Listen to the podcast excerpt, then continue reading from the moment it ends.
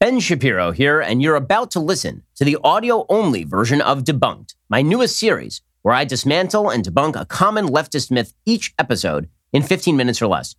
If you like what you hear, head on over to dailywire.com slash subscribe, use promo code DEBUNKED for 20% off, and become a member today.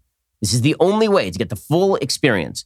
The show has a documentary feel with amazing visuals to help guide you through a plethora of stats and facts you can binge the entire first season right now on the Daily Wire. Go to dailywire.com slash subscribe. Use promo code DEBUNKED for 20% off. Want a new podcast to look forward to every week? The average podcast listener has six shows in rotation. So you're most likely not just listening to my show, and that's totally okay. In fact, I'd love to share a podcast to add to your list. The Jordan Harbinger Show, a top shelf podcast named Best of Apple in 2018. Jordan dives into the minds of fascinating people, from athletes, authors, and scientists to mobsters, spies, and hostage negotiators. Harbinger has a talent for getting his guests to share never been heard before stories and thought provoking insights. Without fail, he pulls out tactical bits of wisdom in each episode, all with the noble cause to make you a more informed, critical thinker to better operate in today's world. He's also got a strangely relatable weekly segment, Feedback Friday, where Jordan covers advice on everything from escaping a cult or psycho family situation to relationships and networking to asking for a raise. You can't go wrong with adding the Jordan Harbinger show to your rotation. It's incredibly interesting. There's never a dull show. Search for the Jordan Harbinger show. That's H A R B I N G E R on Apple Podcasts, Spotify, or wherever you listen to podcasts.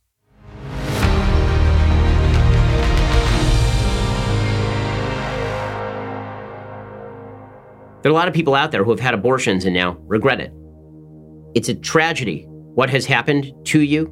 And the fact is that now you have a chance to do something new and something better. And the first step toward doing something new and something better is to recognize what it is that you've lost so that we can all grieve with you.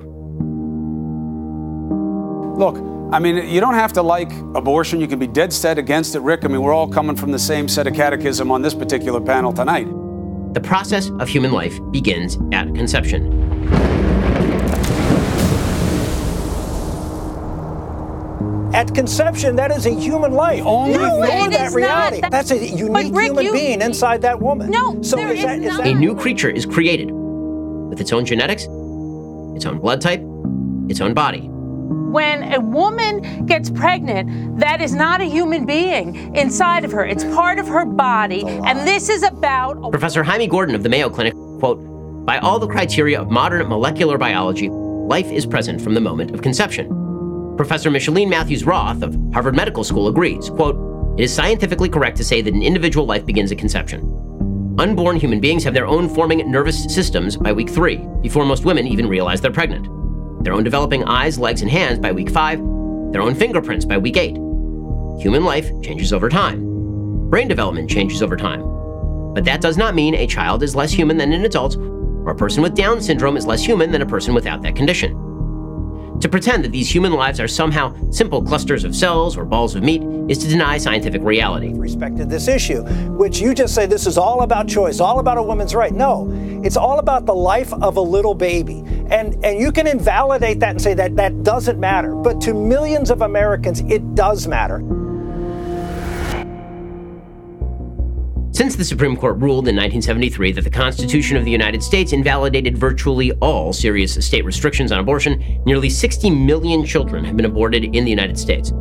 America easily averages over 1 million abortions per year, a far cry from the less than 200,000 per year reported prior to Roe v. Wade. While the oft cited figure that one in three American women will have an abortion is certainly an exaggeration, a significant portion of American women will indeed procure abortions. These women will be disproportionately minority. According to the CDC, black women are five times more likely than white women to have abortions, and Latina women are twice as likely. In New York City, a child conceived by a black mother has a better chance of being aborted than being born.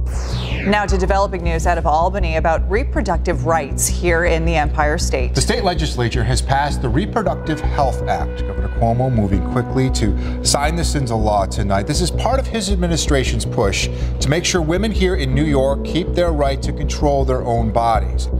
Now, opponents predict the new law will lead to more late term procedures. Lawmakers in New York cheered with delight upon the passage of legislation that would allow a baby to be ripped from the mother's womb moments from birth. Governor Andrew Cuomo celebrated the event by having the World Trade Center lit up pink in honor of women's rights. How could we brag about that? You pop champagne corks for that and drink and drink Chablis and, and eat brie? Well, look you light up the Empire State Building? The most honest abortion advocates will simply say that an unborn child is in fact an unborn child and that the unborn child's interest in life doesn't outweigh the mother's preference. But most abortion advocates aren't so honest. Instead, they participate in the blatantly anti scientific lie that a fetus is not a human life.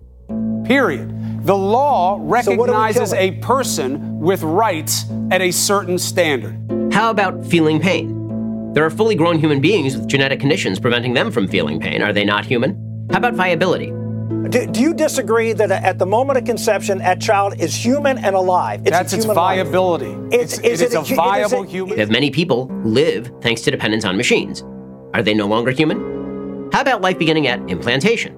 Eggs get fertilized, but that's not all you need. You have to attach to the uterine wall. Well, that would suggest that babies fertilized outside the womb are not life, and that even if we developed artificial wombs, they would not be lives.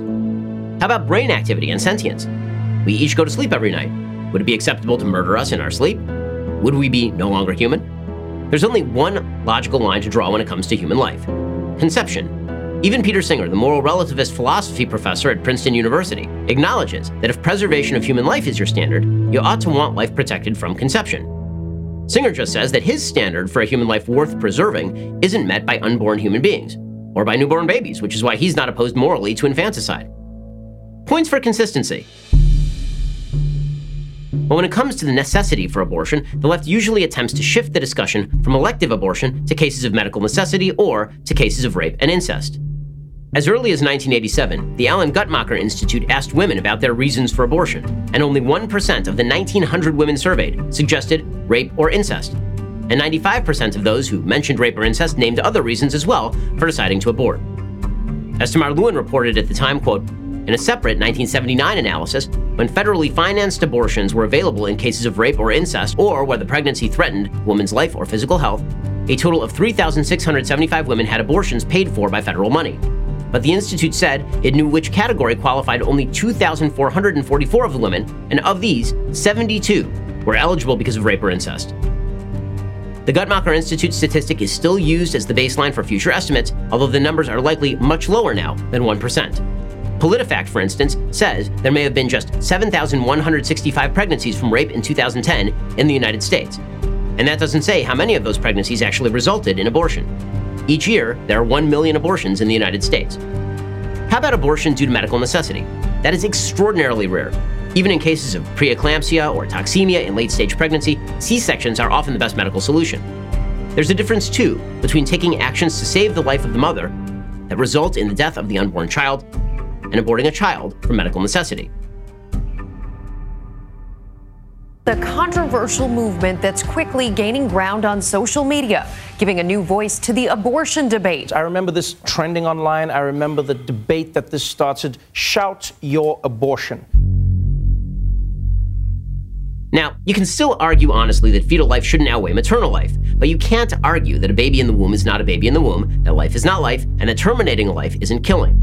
We're all sort of backed into this corner to talk about abortion as like well, yeah, I mean, I guess it is kind of murder. Does a biological mother owe any duty to the life growing inside her? I mean, I don't know where I would be in my life right now if I hadn't had the abortions that I had, multiple abortions, too, not to brag.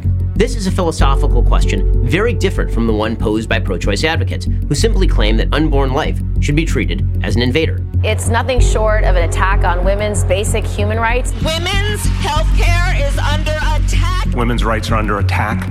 We're in the middle of a concerted, persistent assault on women's health. The termination of a human life in the womb. That's what abortion is. Abortion is a medical procedure, it is not a crime. Abortion is a tragedy. It's a tragedy for mothers, it's a tragedy for fathers. Most of all, it's a tragedy for the unborn hearts stilled, a tragedy for a world that will never see the light of lives snuffed out in the womb, and a tragedy for a society that cheers abortion as somehow making it morally advanced.